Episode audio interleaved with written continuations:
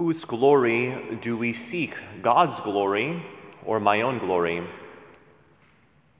There's a qualitative difference between ambition and magnanimity, as alluded to before.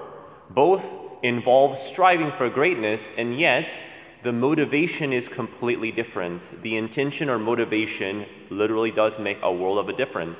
One is a vice, the other is a virtue. Ambition is striving for greatness, but coming from a place of pride, seeking my own glory. It's a self glorification and seeking my own recognition. Whereas magnanimity, likewise, similarity, striving for greatness of soul, and yet it comes from a place of humility. It is in response and in acknowledgement of God's gifts.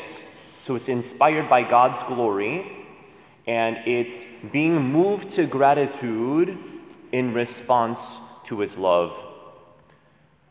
Humility and magnanimity are closely associated and they go together, they're complementary. So today we ask for this grace.